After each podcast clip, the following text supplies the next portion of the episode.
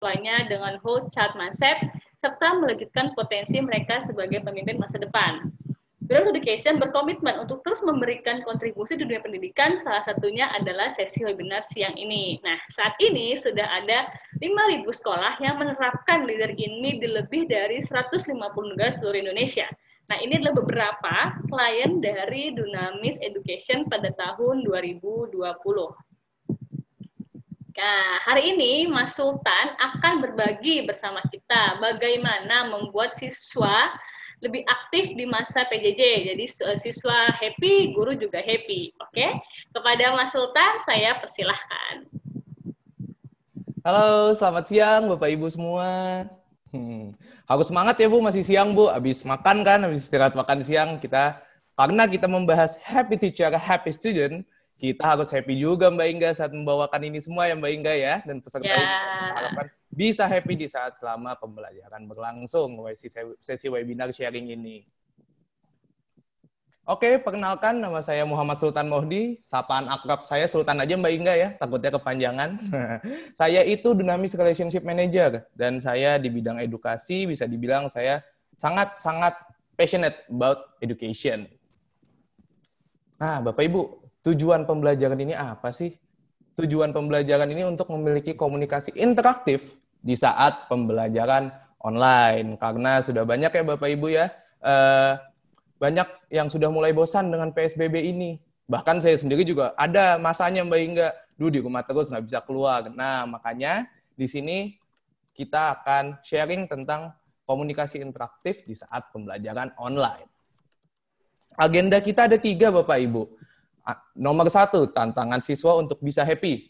Nomor dua, kita masuk ke judul Happy Teacher, Happy Student dan lima cara agar siswa menjadi lebih aktif di kelas online.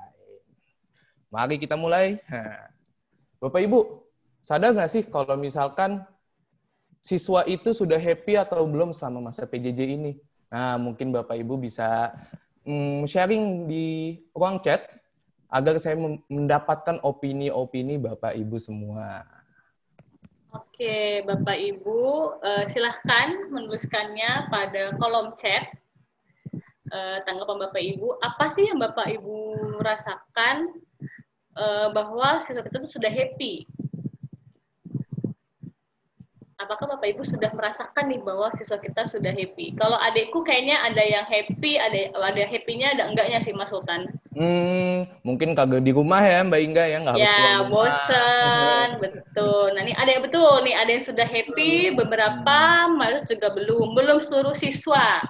Ada okay. yang happy, ada yang sudah mulai menurun semangatnya, betul Bu. Awal-awal kayaknya semangat ya, nggak harus bangun pagi, tapi lama-lama kayaknya mulai bosan nih Mas Sultan. Kadang-kadang kata Bu Laili. Oke, baik Bapak Ibu, intermezzo sedikit Mbak Inga. Pada tahu nggak sih aplikasi TikTok itu? Mungkin bisa share juga di kolom komentar pesan apa yang Bapak Ibu dapatkan saat mendengar aplikasi TikTok. Ini banyak yang viral, Sultan. Enggak ya? Hmm? ada ada banyak sih. Ada yang ada yang penting juga ya. Nah, Bapak Ibu mungkin ada yang tahu apa itu TikTok? Mungkin bisa tulis di kolom chat. Mm -hmm. Atau mungkin jadi kalau misalkan TikTok itu Mbak Inga ya, udah menjadi diary anak-anak generasi Z menurut saya itu. Kalau ada apa-apa jadinya di TikTok ya Mas Sultan ya? Iya, di tahun 2000-an, uh, eh, lahiran 2000-an itu TikTok menjadi media diary-nya mereka Mbak Inga. Nah, Mungkin betul. yang didapatkan TikTok, ah joget-joget aja, happy-happy aja. Sebenarnya bisa loh kita mendapatkan informasi lebih di TikTok ini seperti itu. Betul. Nah ini kata Bu Laili nih Mas Sultan TikTok sama ya. dengan anak kekinian generasi Z ya. Oh ya. TikTok adalah gerakan yang dilakukan berulang. yang joget-joget begini Bu ya, yang begini-begini, ya Mbak Inga itu video-video. Oke, nah ini dari Gis ada udah tahu tapi belum tahu manfaatnya. Iya, sebetulnya ada loh Bapak Ibu manfaatnya untuk kita semua. Mari yuk kita, saya sudah mengumpulkan beberapa video di TikTok jadi Dear Diary untuk anak-anak Mbak Inga ya, anak-anak eh, tahun 2000-an itu dia membuat TikToknya kan rajin banget tuh. Jadi mungkin saya akan meng-share tentang TikTok ini. Uh, sudah kelihatan Bapak Ibu videonya? Sudah. Oke, saya mulai ya Mbak Inga.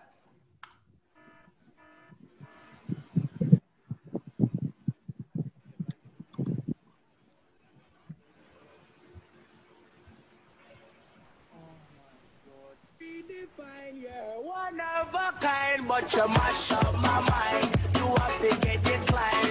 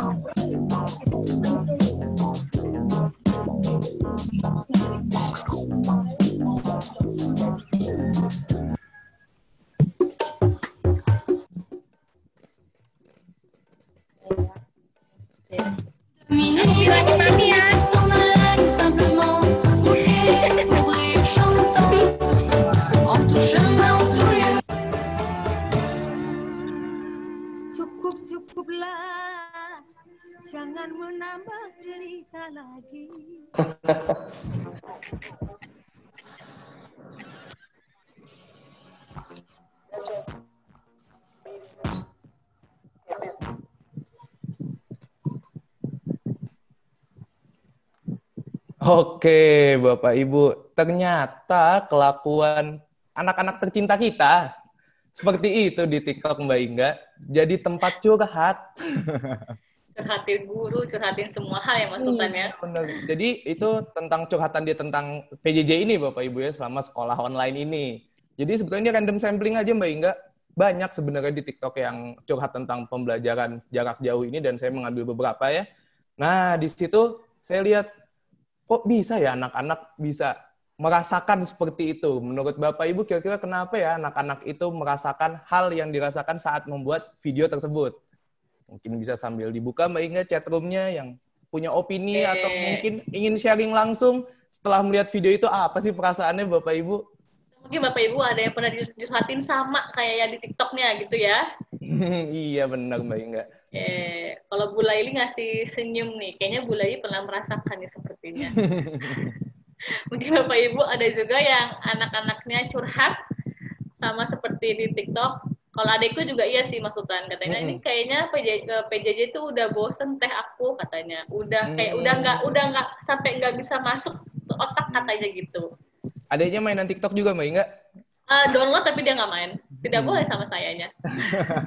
Jadi media informasi aja ya Mbak Media ya? informasi aja hanya lucu-lucuan. Oke, nah nih sudah lelah betul ya, kemudian dengan PJJ nggak tahu curhat ke mana, jadi via TikTok. Mm-mm. Ya, kadang kalau curhat ke guru takutnya malah gimana-gimana ya Mas Sultan ya, jadi curhat ke iya benar Mbak Inga. Nah jadi menurut Bapak Ibu sebenarnya ada nggak sih sistem di PJJ ini yang bisa membuat anak-anak itu bosan dengan cara metode pembelajarannya? Sebenarnya kita tidak mau menunjuk siapa-siapanya Mbak Inga ya, tapi menurut Bapak Ibu itu eh, pembelajaran PJJ ini butuh ada inovasi lebih nggak sih sebenarnya? Hmm. Ya, Bapak Ibu, silahkan kita di chat. Perlu inovasi nggak ya, gitu ya Mas Sultan ya? Iya. supaya ini udah nggak bosen nih karena kan kebanyakan bapak ibu bilangnya udah pada bosen anak-anak oh perlu mas Sultan dari Pak Ali Hmm. Terima kasih Pak Ali. perlu banget butuh katanya Oke, iya oke oke. Nah, Bapak Ibu, kita sebagai guru punya peran loh untuk meningkatkan peran siswa agar happy saat pembelajaran. Kan tadi kelihatannya di video ada yang nggak- banyak yang nggak happy ya. Tugas online-nya banyak banget. Tadi sampai ada lagu-lagu dangdut dimasukin itu Mbak Inga ya. Lalu ada juga yang ngerasa PJJ itu nggak ada manfaatnya. ya kan? Nah, saya tidak bilang guru 100% responsibel atas rasa kebahagiaan siswa. Orang tua juga pasti dong. Jadi eh, ini tapi sebagai guru kita punya peran untuk meningkatkan hal tersebut Bapak Ibu. Di situ karena judulnya Happy Teacher Happy Student kan harusnya dari teachernya juga Bapak Ibu ya kita bahas, tapi saya akan membahas lebih banyak ke siswanya karena menurut saya Bapak Ibu guru yang ada di sini dan menurut saya guru di seluruh Indonesia, kalau siswanya happy, Bapak Ibu guru juga pasti happy nggak sih? Bisa kita lihat di videonya tuh anak-anaknya kan senyum-senyum, ada yang senyum tipis, ada yang senyum lebar. pasti kan Bapak Ibu juga happy ya kalau misalkan anak-anak happy di saat pembelajaran online.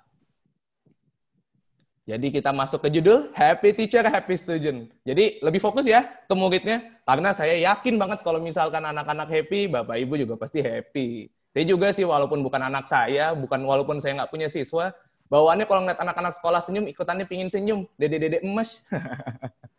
Oke, saya mau cerita sedikit tentang cerita saya di SMA. Mungkin saya masih kayak mas-mas kalau kata Mbak Ingga masih muda ya, tapi saya punya pengalaman menjadi siswa selama 15 tahun. Jadi ini waktu saya SMA itu bisa nebak lah ya siapa yang lagi tidur di meja, itu saya Bapak Ibu. Jadi waktu saya SMA itu saya murid yang luar biasa bisa dibilang ya. Nah, seperti superhero-superhero lainnya, sangat-sangat luar biasa. Jadi saya itu siswa pindahan ke SMA N 28. Nah, saya itu siswa pindahan dan butuh adaptasi lebih karena saya udah ter- banyak tertinggal di pelajaran-pelajarannya. Saya mendapatkan wali kelas namanya Pak Hade. Jadi ini gambarnya Pak Hade itu ya, guru di kanan yang lagi nunjuk saya itu buat bangun. Jadi Pak Hade ini merasa Sultan banyak eh, apa eh, harus mendapatkan bantuan lebih agar bisa sama sama teman-temannya pace-nya. Nah, maka dari itu Pak Hadi eh, berkomunikasi dengan orang tua saya. Bu, kayaknya Sultan butuh bimbel deh. Itu di kelas 2 SMA, Bapak Ibu. Nah, anak kelas 2 SMA disuruh bimbel gimana ya? Kan kelas 3 ya bimbel ya, bukan kelas 2. Ini saatnya saya bermain. Nah, saya merasakan seperti itu saat kelas 2 SMA. Tapi ya karena saya sayang sama ibu saya, ya udah, boleh mah bimbel gitu. Oke, saya udah bimbel, ternyata tidak berhasil. Masih aja tuh kerjaan saya cuman tidur, makan di kelas tuh di meja bawah sama main sama teman-teman saya. Nah, Pak Hadi melihat nih, wah nggak berhasil nih. Akhirnya Pak Hadi mencoba cara baru. Akhirnya saya dipartnerin. Maksudnya kan kalau misalnya duduk di bangku sekolah itu kan dua-dua ya Bapak Ibu ya. Nah, di bangku tersebut saya disatukan dengan top 5. Wah, top 5 di kelas saya. Orang salah satu orang paling pinter di kelas. Nah, ini kan saya ingat, oh nggak kenal. Oh ya udah kalau nggak kenal saya tinggal tidur seperti itu Bapak Ibu. Jadi tapi di saat satu mata pelajaran saya baru sebangku 2-3 hari ya, saya ditegur. Eh, bangun, belajar lu. Gitu. Nggak kenal nih posisinya Bapak Ibu. Ini eh, cewek ya namanya Tami. Terus saya bilang, ah so asik lo Tam, kayak kenal aja. Saya gituin. Nah, Pak Hadi tahu saya orangnya sangat keras kepala ya. Jadi saya diberikan teman yang lebih keras kepala daripada saya. Oh, saya dibentak sama cewek, Bapak Ibu. Kan kalau cowok dibentak cewek pasti ada rasa rasa iya deh saya kalah gitu. Akhirnya saya nurut, saya jadi nyatet, saya jadi belajar soalnya di supervisi itu langsung. Saya nggak betah dong. Saya nggak betah, saya datang ke Pak Hade. Pak Hade, saya nggak betah nih duduk di sebelah Tami. Pak Hade ketawa dong. Oh, baru pertama kali kamu komplain ya seperti itu. Akhirnya saya ngobrol, Pak Hade nanya, tujuan kamu sekolah tuh apa sih? Saya bilang, eh, saya mah sekolah gara-gara disuruh aja, saya lebih pengen banyak mainnya. Saya jawab seperti itu. Lalu Pak Hadi sambil ketawa dan tenangnya, Pak Hadi bilang, kamu pingin mainnya waktu lebih banyak daripada sekolah? Iya Pak. Ya jangan remet. Loh, saya pikir, benar juga ya. Kalau misalkan saya tidak remet, kan biasanya kalau remet di SMA negeri itu habis pulang sekolah ya. Jadi bisa selesai jam 4, setengah 5. Kalau misalkan saya nggak remet, waktu main saya lebih banyak loh. Nah, di situ saya menemukan tujuan saya untuk belajar lebih kuat lagi karena saya tidak ingin remet Bapak Ibu biar mainnya lebih banyak. Mungkin tujuannya receh banget ya Mbak Inga ya, tapi it works buat saya. Gitu. Jadi Pak Hade memberikan saya lingkungan yang baru, lalu saya mendapatkan teman belajar dan Pak Hade tahu sifat-sifat saya dan menempatkan saya di posisi yang tepat seperti itu. Berarti penting ya Mas Sultan untuk guru tadi si Pak Hadi itu mengenal karakter para siswanya sehingga lebih mudah untuk memotivasi siswanya itu. Benar Mbak Inga. Ya. Mungkin nggak harus kenal yang benar-benar kenal sampai ukuran sepatu berapa, bajunya apa, bajunya apa ukurannya Mbak Inga ya. Tapi lebih ke arah sifat traits terbesarnya dia. Oh, Sul- Sultan tuh males, keras kepala. Apa yang bisa saya lakukan untuk membantunya ya? Seperti itu Mbak Inga. Oke, kita lanjut ke sini paradigma pendidikan. Nah, di sini ada ada dua paradigma di mana guru itu membantu pencapaian hanya secara akademis atau mengembangkan sebanyak semanusia utuhnya. Nah, itu udah udah selaras tuh yang dilakukan sama Pak Hade. Dia melihat saya sebagai ini murid eh, tidak hanya di bidang akademis tapi dia menemu apa memberikan saya tujuan untuk menjadi manusia yang lebih baik lagi seperti itu Mbak Inga dan Bapak Ibu sekalian. Nah, Mbak Inga boleh minta tolong nggak ya bantuin saya membacakan UU Sisdiknas nomor 20 tahun 2003. Yang bawahnya aja Mbak Inga, nggak usah panjang-panjang. Iya, nggak usah panjang-panjang ya. Iya. Oke. UU Sis- Sisdiknas nomor 20 tahun 2003. Nah, tujuan pendidikan nasional adalah mengembangkan potensi peserta didik agar menjadi manusia beriman dan bertakwa kepada Tuhan Yang Maha Esa, berakhlak mulia, sehat, berilmu, cakap, kreatif, mandiri, dan menjadi warga negara yang demokratis serta bertanggung jawab. Wih, berarti itu udah selaras ya Mbak Inga yang dilakukan oleh Pak Hadi juga ternyata dari tahun 2003 kita sudah diwanti-wanti loh oleh pemerintah Bapak Ibu untuk mengembangkan siswa to, from A to Z Mbak Inga ya dari semuanya tidak di bidang akademisnya saja. Ya. Di sini uh, saya mau sharing tentang empat dimensi siswa nih Mbak Inga dan Bapak Ibu sekalian yang bisa dipenuhi oleh guru di bagian body, mind, heart, dan tentu juga spirit semangatnya. Jadi pertama-tama saya mau uh, bahas tentang fisiknya dulu Mbak Inga ya, Bapak Ibu yang paling kelihatan. Kalau misalkan di kelas sekolah kan kelihatan Mbak Inga mana yang sakit, mana yang lagi lemes, mana yang lagi galau. Apalagi anak SMP SMA kan lagi galau-galaunya tuh ya dengan percintaannya kelihatan Mbak Inga kalau di kelas. Kalau di Zoom, kalau di Nggak Google kelihatan. Nggak kelihatan. Jadi alangkah lebih baiknya kita bisa menanyakan ke siswa kita Mbak Inga. Misalnya "Ah, sudah sarapan belum sebelum mulai sebelum mulai kelas dan bisa melihat seperti kita kan tidak tahu ya anak itu apakah kurang tidur, apakah dia aktivitasnya terlalu banyak. Jadi eh, kita coba perhatikan dari sisi fisiknya dia agar mereka merasa oh bapak ibu guru ini itu loh sayang sama saya seperti itu Mbak Inga, Bapak Ibu. Kan kalau misalkan dia udah istirahatnya cukup, dia sudah sarapan, biasanya orang nggak sarapan sama kurang tidur sensitif banget Mbak Inga ya. Jadi Nah. tiap pagi tuh, tiap mulai sebelum sesi tuh ada langkah baiknya menanyakan kabar anak juga ya Mas Sultan ya. Iya, Jadi kita bisa lebih aware ya. Di bagian fisiknya itu. Kita lanjut ke main di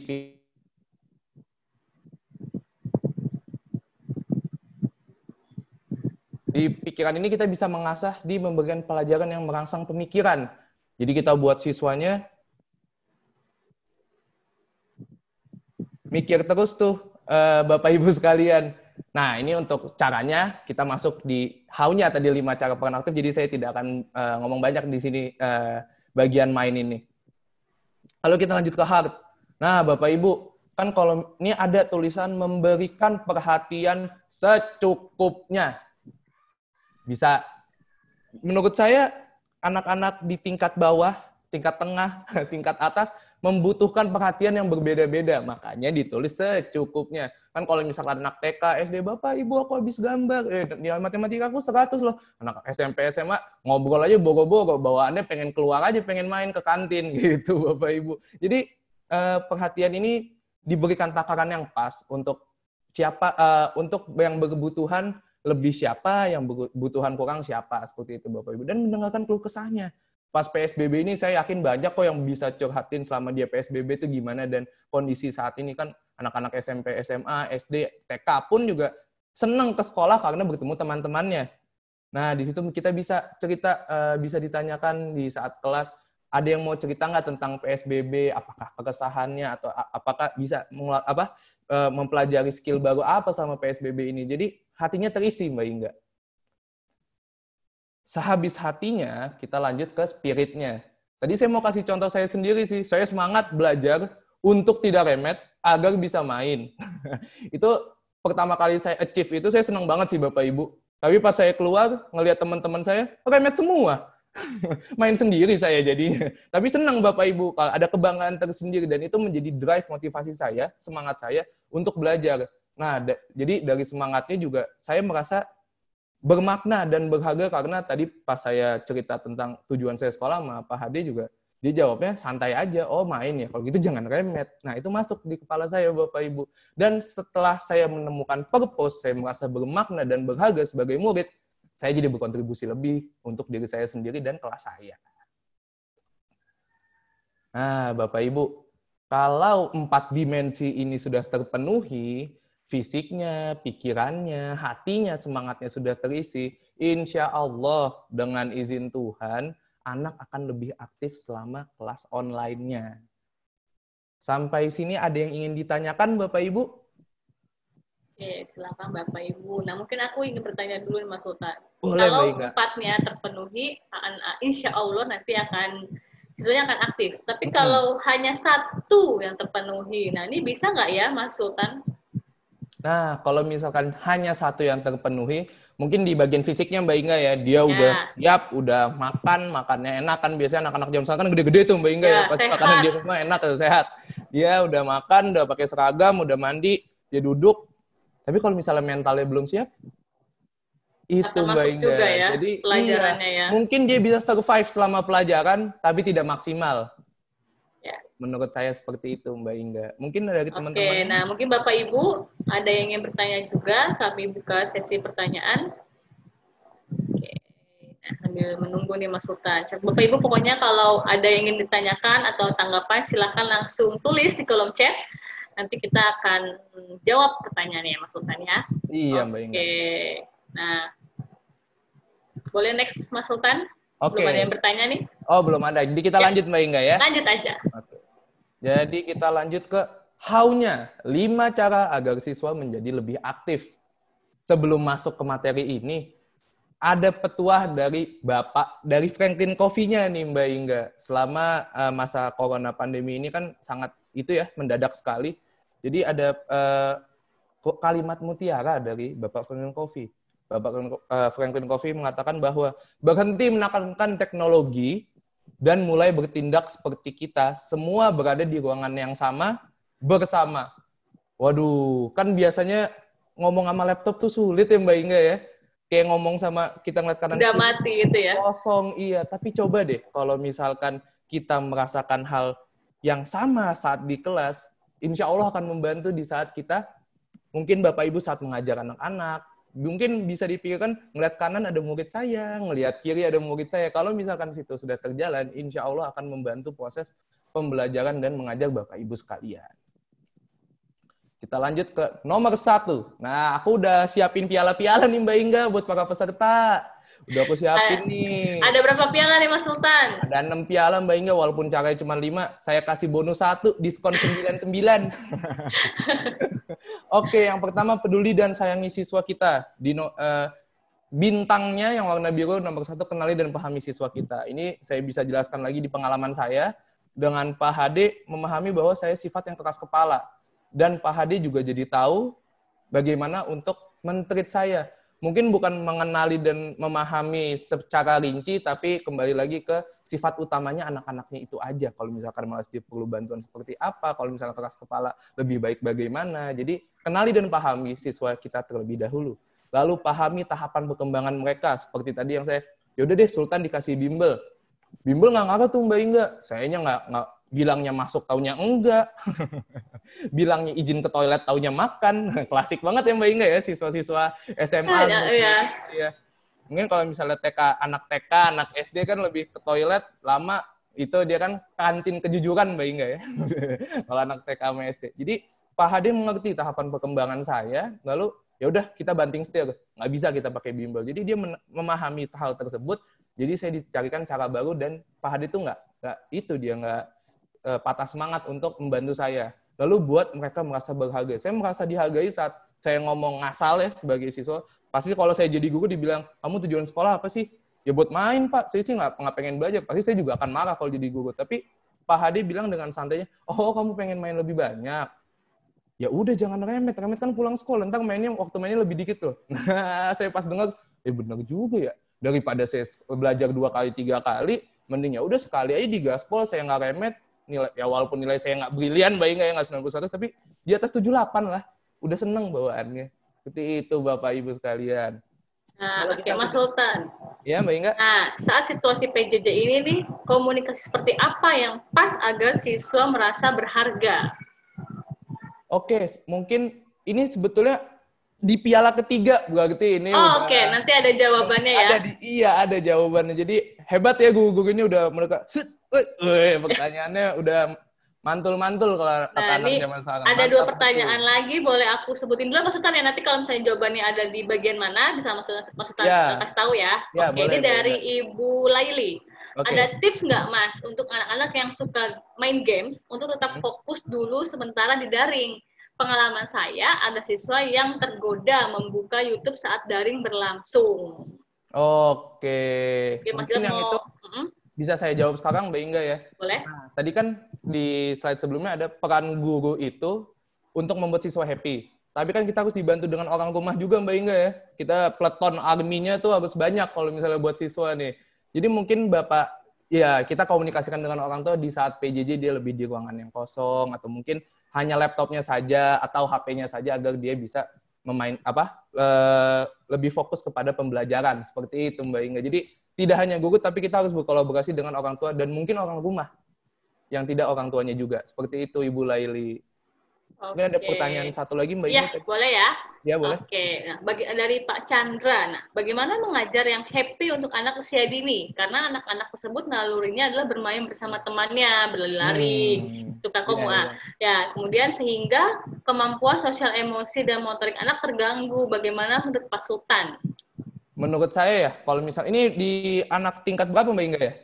Anak usia dini, mungkin TK SD kali ya, TK karena SD kan ya. mereka lebih apa ya, lebih energik gitu ya. Mm-mm. Mungkin kalau misalkan anak TKSD bisa disesuaikan dengan tugas-tugasnya sih Mbak Inga. Misalnya waktu kelasnya lebih sedikit, mungkin tugasnya dia menggambar atau olahraga, lebih melakukan gerakan-gerakan singkat yang tidak hanya diam duduk di laptop. Soalnya jujur, saya juga kalau misalkan berhubungan dengan anak kecil, saya juga kurang saya yang kebawa sama mereka Mbak Inga dia mau nyuruh, kan saya gemesan ya orangnya kalau ngeliat ada anak bayi ini banget, lucu banget. Jadi kalau mau nyuruh juga nggak tega. Tapi menurut saya mungkin Bapak Ibu bisa memberikan tugas yang lebih eh, motor dan kinestetik kan biasa anak-anak zaman 2000 juga kinestetik ya lebih ke gerakan apa dan selama kelas juga bisa misalnya coba angkat tangannya ke atas nah lebih ke arah lagu-lagu mungkin seperti itu Mbak Inga ya. Hmm, mungkin itu ya. cukup. Apakah men- cukup menjawab Mbak Inga atau mungkin kalau masih ada bisa dulu Mbak Inga ya? Next aja ya. Oke, sekarang Hmm. kita ke piala kedua ya Mas Sultan. Oke, sebelum ke piala kedua, ini mungkin juga ada beberapa pertanyaan yang bisa dijawab di slide ini, Mbak Inga. Jadi, hmm, kita tidak bisa berharap bahwa murid-murid sudah siap secara fisik maupun mental untuk PJJ ini. Maka dari itu, peran kita sebagai guru harus memberikan dorongan positif dan pesan yang encourage. Nggak anak-anak doang, Mbak Inga. Kalau misalkan saya dapat cerita-cerita dari fasilitator kita, yang corporate juga terkadang ditanyain nggak jawab atau hilang dari muka bumi. Oh, nggak nggak muka bumi ya, maksudnya dia ditanyain nggak jawab gitu. Dia nggak ada di depan laptopnya. Jadi karena ini situasi yang sangat mendadak, terkadang kita juga harus mengerti bahwa mungkin anak-anak ini belum siap loh secara mental. Jadi pengertiannya lebih di, dibesarkan lagi dadanya, dilapangkan lagi hatinya untuk mengajar anak-anak ini. Mungkin cara cara ini membosankan apa? Ya kita dengerin dulu ke anak-anaknya, terus saya jadi emang emang serba susah di sini. Tapi dengan hal bahwa kita sudah memahami hal tersebut, insya Allah Bapak Ibu lebih sabar dalam menghadapinya. Seperti itu Mbak Inga. Oke.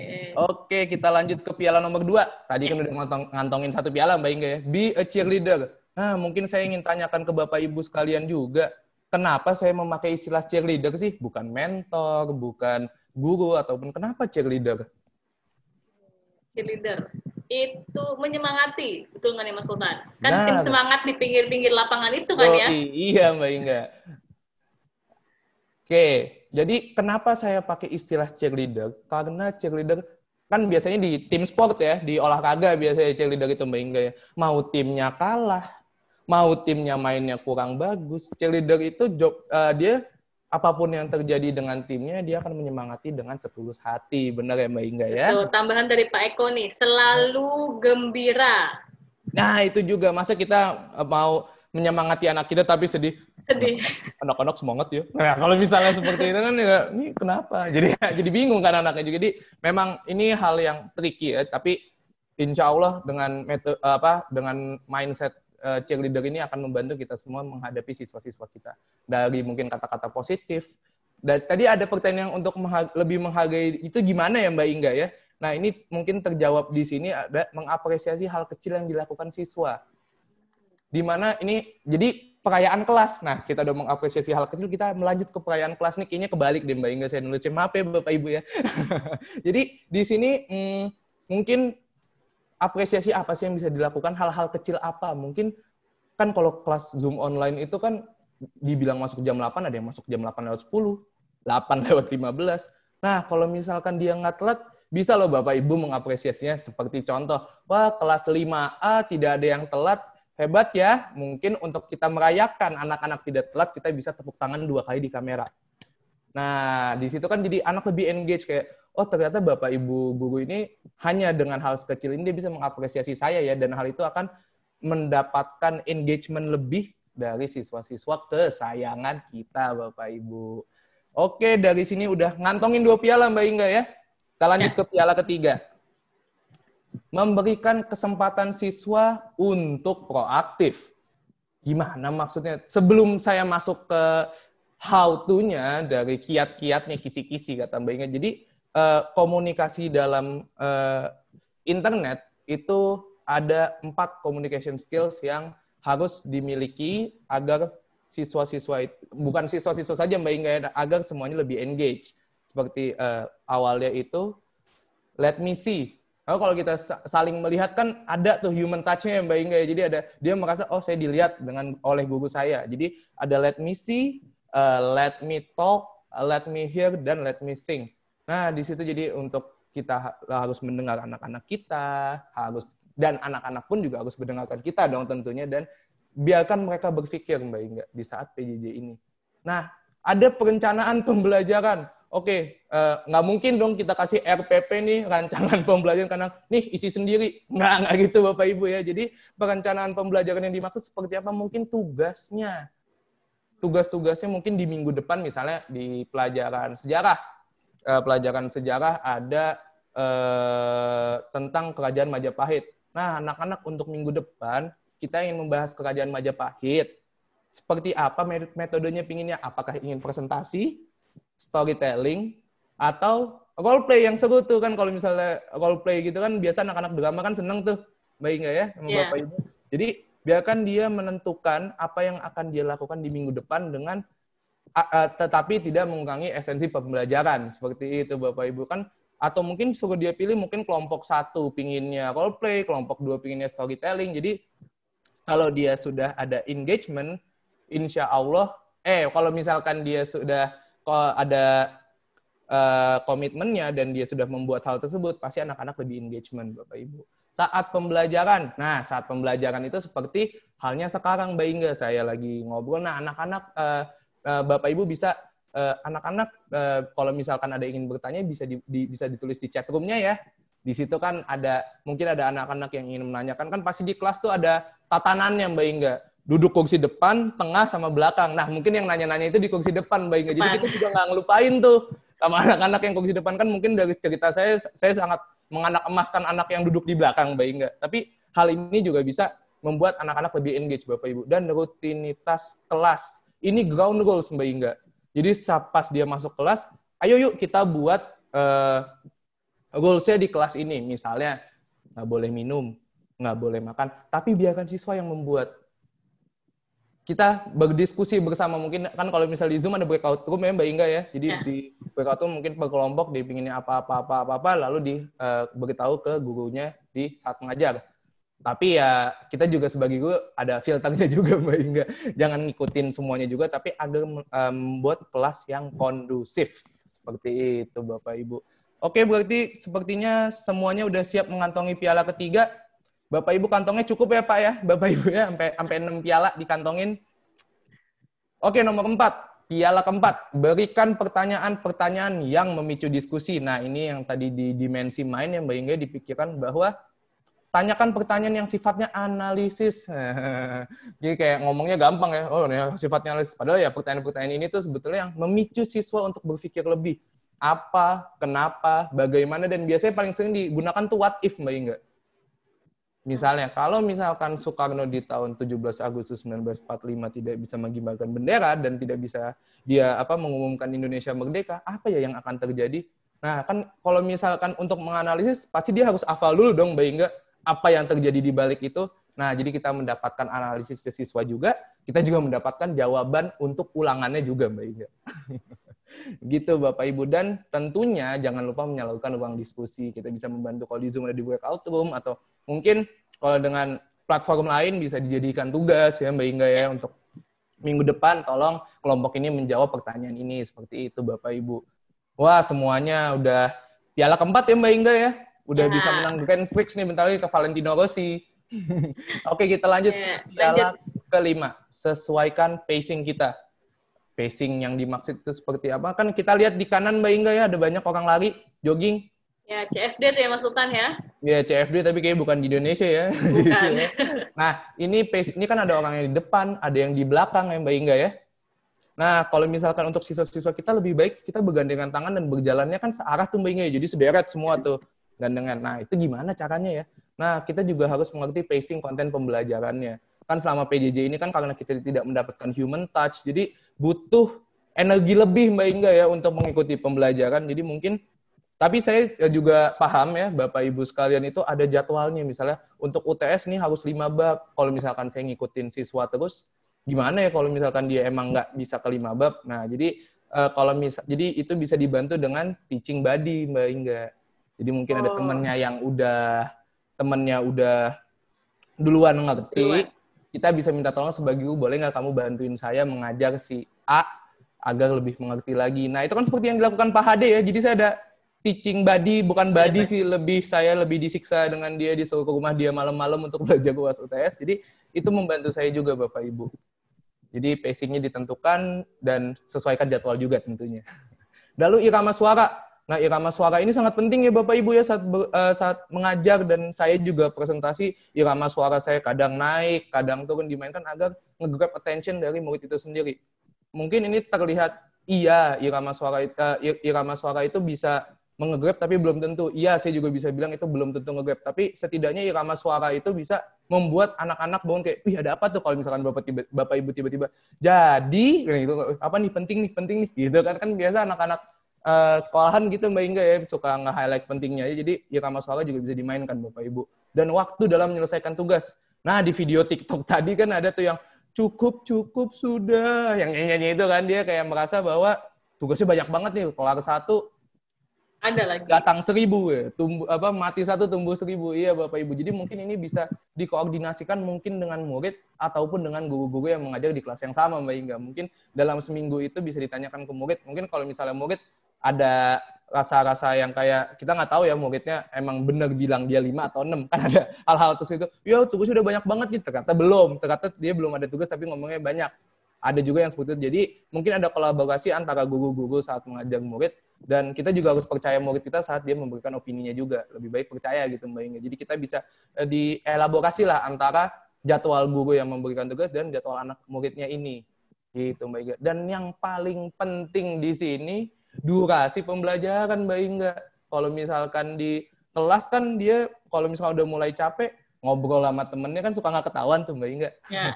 tapi kalau misalnya online ini dia mau ngobrol kan jadi bising jadi kita Jadi sebagai semuanya ya. Iya, jadi sebagai guru juga eh, apa namanya bisa ngelihat gitu kalau dia udah belajar apa ngobrol sama temennya itu kedengeran makanya dia lebih tadi kayak di videonya dia matiin terus tulis reconnecting atau di freeze. Jadi kalau misalkan anak-anak siswanya sudah terlihat overwhelmed, nggak salah dong kita memberikan dia coffee break atau misalkan perenggangan lah kan kita udah duduk dua jam mungkin ada perenggangan ada yang begini ada yang gimana. Mungkin untuk anak-anaknya bisa istirahat dan kembali fokus ke pembelajaran bapak ibu.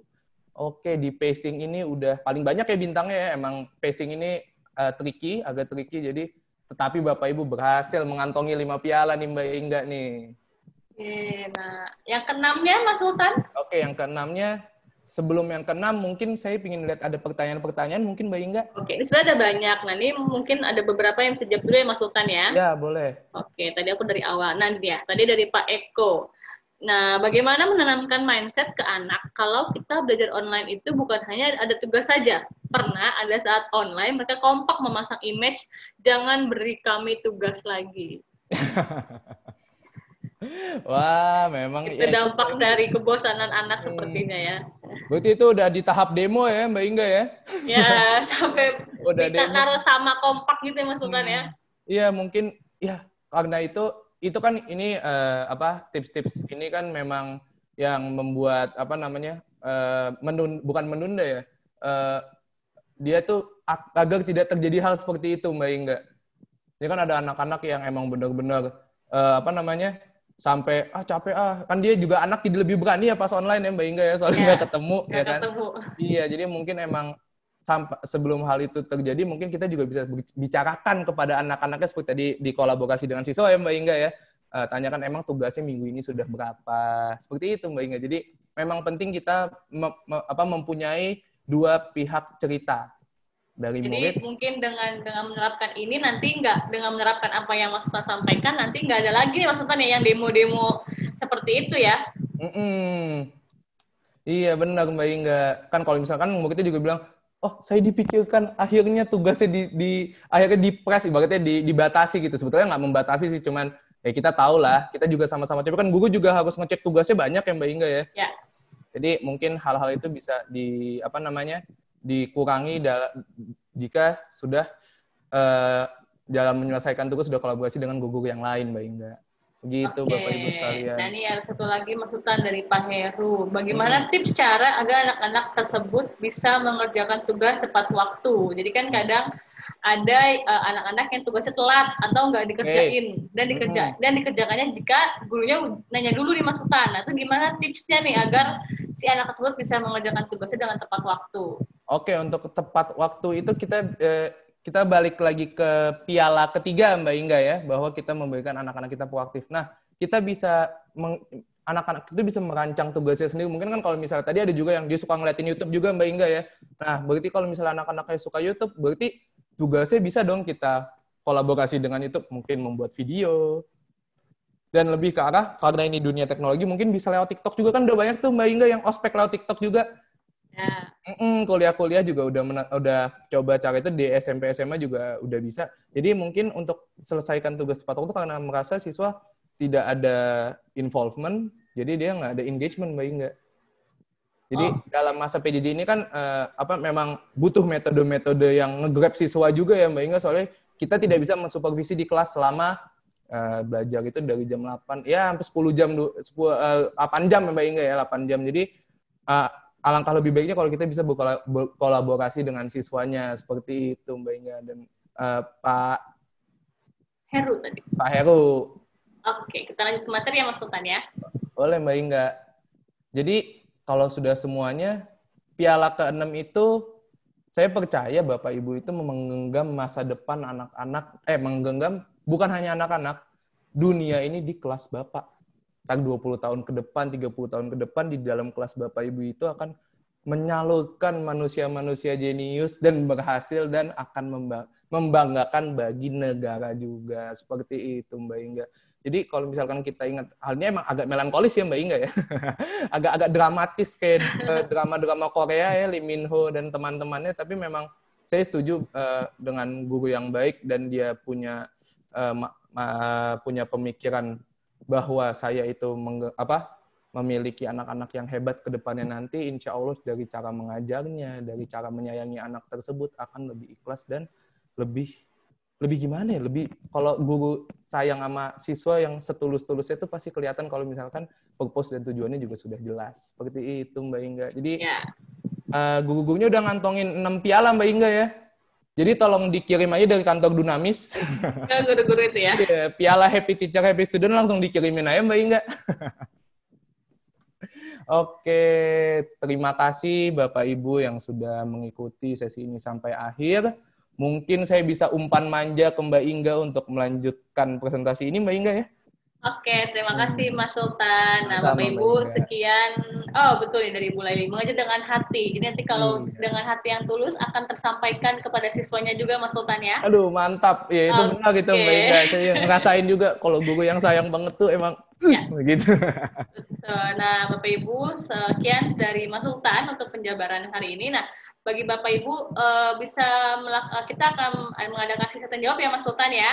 Ya, ada Nah, silahkan Bapak Ibu boleh eh, taruh pertanyaannya di kolom chat. Nah, nanti kita akan menjawab. Nah, sambil kita nunggu pertanyaan, izinkan saya untuk men-share dulu Mas Sultan. Oh iya boleh.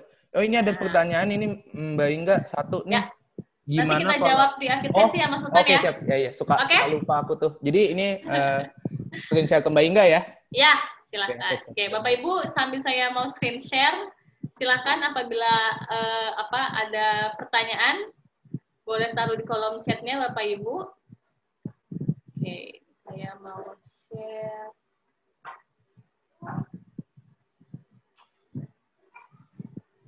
Nah, Bapak Ibu, kami memohon eh, bantuan Bapak Ibu untuk memberikan feedback hari ini kepada sesi kita hari ini. Nah, ini tu- mohon tulis di kolom chatnya di bit.ly eh, garis miring webinar trip 15 September. Nah, Bapak kami ingin meminta Bapak Ibu untuk mengirimkan feedback supaya kita bisa baik lagi ke depannya ya Mas Sultan ya. Ya, benar, benar. Nah, ini tolong eh, kami minta bantu Bapak Ibu untuk menuliskan feedback. Kemudian untuk sesi minggu depan, eh, Kamis ini, mohon maaf, tanggal 17 September, eh, kami juga akan ada sesi webinar lagi dengan judul Parenting Keep, oh, sebentar. Parenting keep calm and do your best. Kunci sukses membantu anak belajar di rumah. Nah, ini kalau ini ada hubungan dengan orang tua ya Mas Sultan ya. Jadi mungkin Bapak Ibu Iya. yang punya problem dengan orang tua atau mungkin juga sharing bisa ikut uh, sesi ini. Mm-mm. Nah, nanti Bapak Ibu bisa uh, daftar di dunamis.co.id garis miring education event di website Dunamis ya Bapak Ibu. Nah, yang terakhir adalah Bapak Ibu bisa mendengarkan kembali audio webinar ini di dalam Dunamis Webcast. Bapak Ibu juga bisa temukan linknya di dalam website Dunamis. Nah, oke, satu lagi nih Mas Sultan, aku mau share, yaitu NPS-nya. Ya, link feedbacknya ada yang meminta Link di chat ya. room. Enggak? Iya. Oke, sebentar. Eh, ya dan eh, mungkin saya tadi lupa bilang Bapak Ibu ya, saya minta maaf kalau misalkan ada kata-kata yang kurang berkenan. Kayak kelihatan ngeliat oh, saya masih kecil banget, itu takutnya salah ngomong ke orang yang lebih tua, kan dosa jadinya. Nah, enak saya mah, orang tua saya udah ngajarin saya. Oke, nah ini kita masih menunggu ya Sul- eh, Mas Sultan ini Ya, sepertinya. Indah. Nah, ini Bapak Ibu sudah saya taruh eh, linknya di kolom chat. Kemudian audio webcastnya juga sudah saya taruh di kolom chat juga. Bapak Ibu nanti bisa share. Nah, ini sambil tadi sepertinya ada pertanyaan ya Mas Sultan ya. Ada Mbak Inga tadi aku Oke, ngeliat ada pertanyaannya itu gimana kalau anak belajar ibunya di samping anaknya. Nah, Oke. Bapak Ibu, kalau misalkan menurut saya pasti kalau misalkan anak di sekolah anaknya di sampingnya ada ibunya nggak berani macam-macam nggak sih Mbak Inga? Kayak kalau saya Jadinya- bayangin tuh Mbak Inga kalau di kelas ada ibu saya di samping, waduh, saya diem aja deh.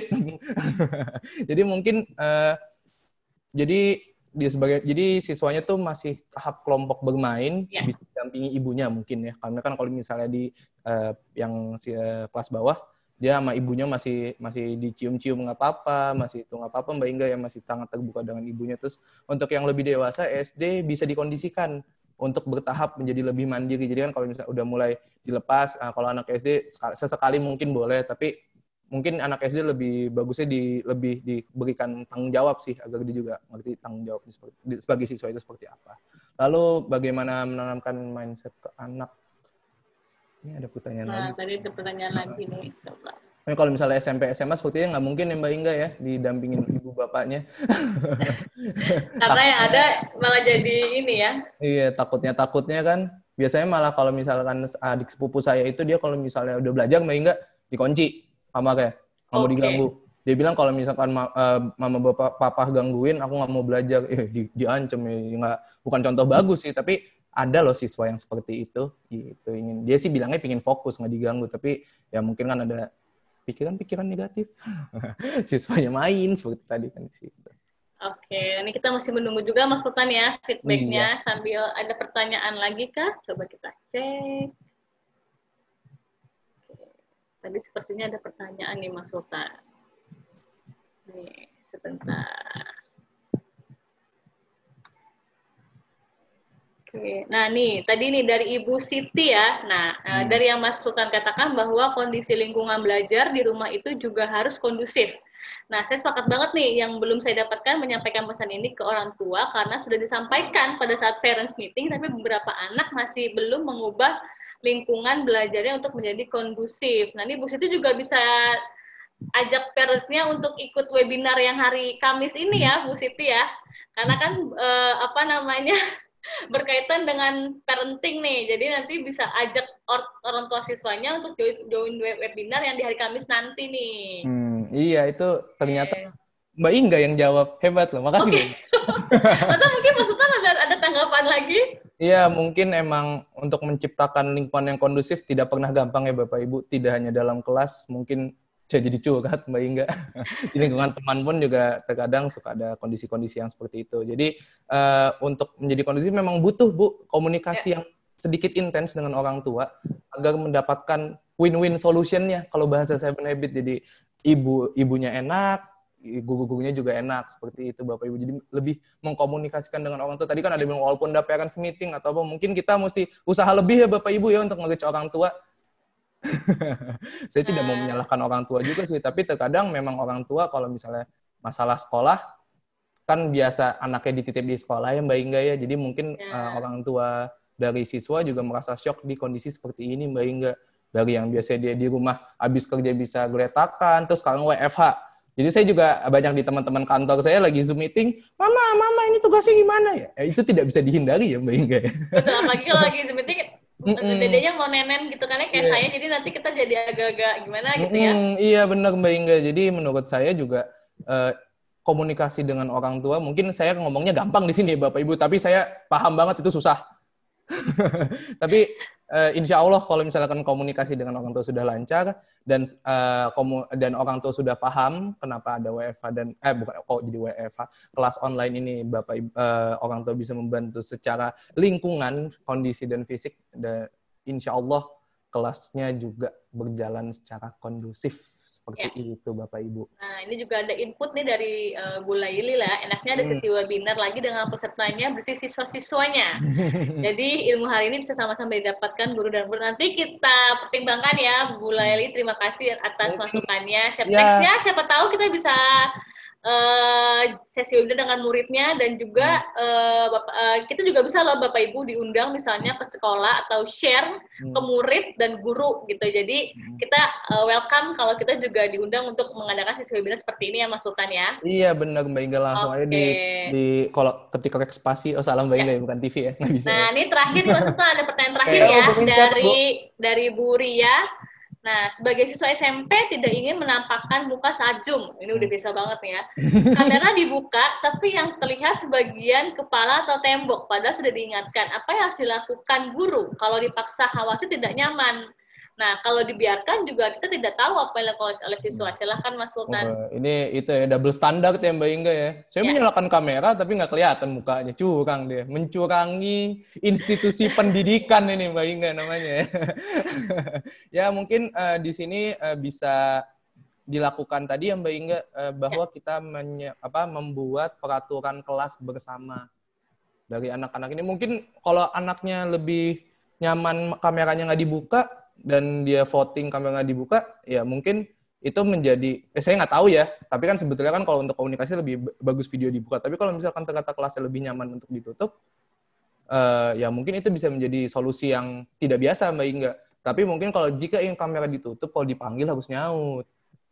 Ya, jadi tetap Jangan. aktif ya. Ya, jangan Anda memberikan tidak boleh buka kamera, dipanggil nggak nyaut kan curang. Jadinya kan jadi jadi di- jadi nggak belajar jatuhnya Mbak Inga ya. Jadi mungkin di situ eh, kita bisa membuat peraturan kelas bersama dan kembali lagi jika ada involvement, insya Allah anak-anak lebih engage di kelas Bapak Ibu. Oke, terima kasih Mas Sultan Iya, atas penjelasannya. kurang dan eh, terima kasih juga Bapak Ibu eh, atas sesinya, atas ke- kehadirannya hari ini. Nah, semoga sesi hari ini dapat memberikan inspirasi bagi dan bermanfaat bagi kita dan organisasi kita semua. Terima kasih sekali lagi. Sampai jumpa di sesi webinar selanjutnya. Selamat siang Bapak Ibu. Wassalamualaikum warahmatullahi wabarakatuh. Terima kasih Bapak Ibu. Assalamualaikum warahmatullahi wabarakatuh. Terima kasih Bapak Ibu semuanya. Terima kasih Mbak Mas Sultan. Terima kasih Terima kasih. Terima kasih sharing Terima Mbak kasih Sultan, eh, Pak Sultan dan Mbak Inge. Ya, Terima kasih sharing ilmunya. ya, dari sama-sama Sama-sama Ibu. Mbak Lina. Seneng aku tuh pertama kali soalnya. Makasih Bapak Ibu sekalian. Terima kasih Terima Bapak kasih Ibu. semua. Iya, mohon maaf. Terima kasih Mas Sultan. Ya, sama-sama. Ketemu Pak. lagi kita. Oke, ketemu lagi. Oi, Bapak, apa kabar, Pak? Sehat, Pak? Sehat, Alhamdulillah. Makasih Mas Sultan. Iya, sama-sama. Mbak Pak. Inga, Ya, makasih. terima kasih Bapak. Terima kasih, Bapak, Terima Ibu. kasih. Ya, makasih. Terima kasih Bu Inga. Terima kasih. Terima kasih Pak Terima kasih, Pak Oscar. Oscar. Terima kasih, Pak Oscar. Mari ya. Mm-mm. Eh, Terima Assalamualaikum. kasih. Waalaikumsalam. Bu Ganelia satu SMA sama Mas Sultan tuh katanya. Iya. Bukan Elia lulusan 28, Bu? Waalaikumsalam. Terima kasih, Ibu. Oh, jadi malu saya anak 28 tuh pintar-pintar semua loh. Saya doang yang gesrek, Mbak Inga. Udah 10 tahun apa 20 tahun ya kita? Mungkin Bu ya. Itu Bu Nina juga SMA 28 tuh, bukan Bu Pantesan Nina aja. alumni juga. Oh, jadi familiar. Angkatan berapa sekelusnya, Pak? Masukan? Saya 2015, Bu. Aduh, kecil banget ya. Jauh banget. Makanya kan tadi saya cerita lebih dari sisi siswa ya, bukan Nelly ya. Soalnya emang saya baru-baru ini lulus menjadi siswa SMA. Jadi lebih kacamatanya ke kacamata siswa. Bukan. Mas ya, Bu Ganelia ya, sama-sama anak 28 ya. Iya.